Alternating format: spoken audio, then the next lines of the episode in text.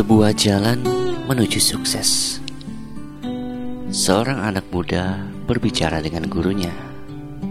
Ia bertanya, "Guru, bisakah engkau tunjukkan di mana jalan menuju sukses?" Sang guru terdiam sejenak. Tanpa mengucapkan sepatah kata, sang guru menunjukkan ke arah sebuah jalan. Anak muda itu segera berlari menyusuri jalan yang ditunjuk sang guru. Ia tak mau membuang-buang waktu lagi untuk meraih kesuksesan.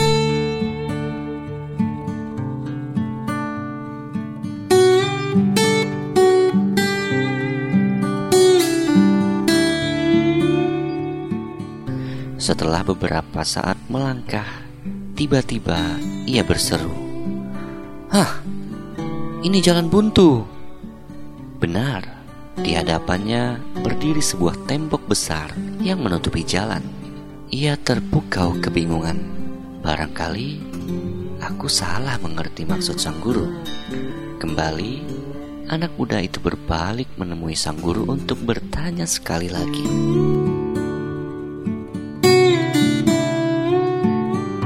Guru, yang manakah jalan menuju sukses?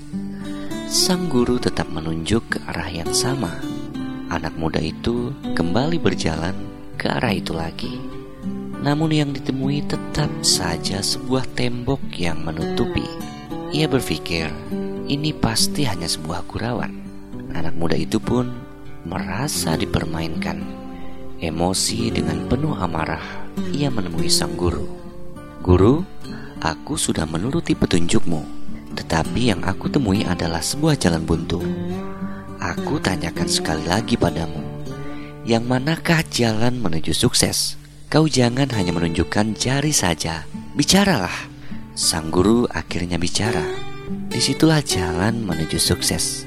Hanya beberapa langkah saja di balik tembok itu. Siapa bilang tembok adalah tujuan akhir? Ucap sang guru.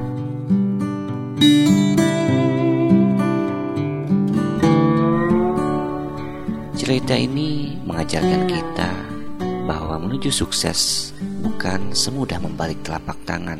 Banyak rintangan, bahkan ada tembok penghalang.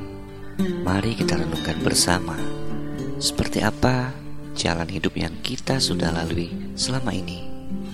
Kerja keras tentu akan membuahkan hasil yang baik pula. Berbeda dengan jalan pintas, tentu ada resiko yang akan timbul di kemudian hari. Jumpa lagi di podcast Cerita Jaang berikutnya.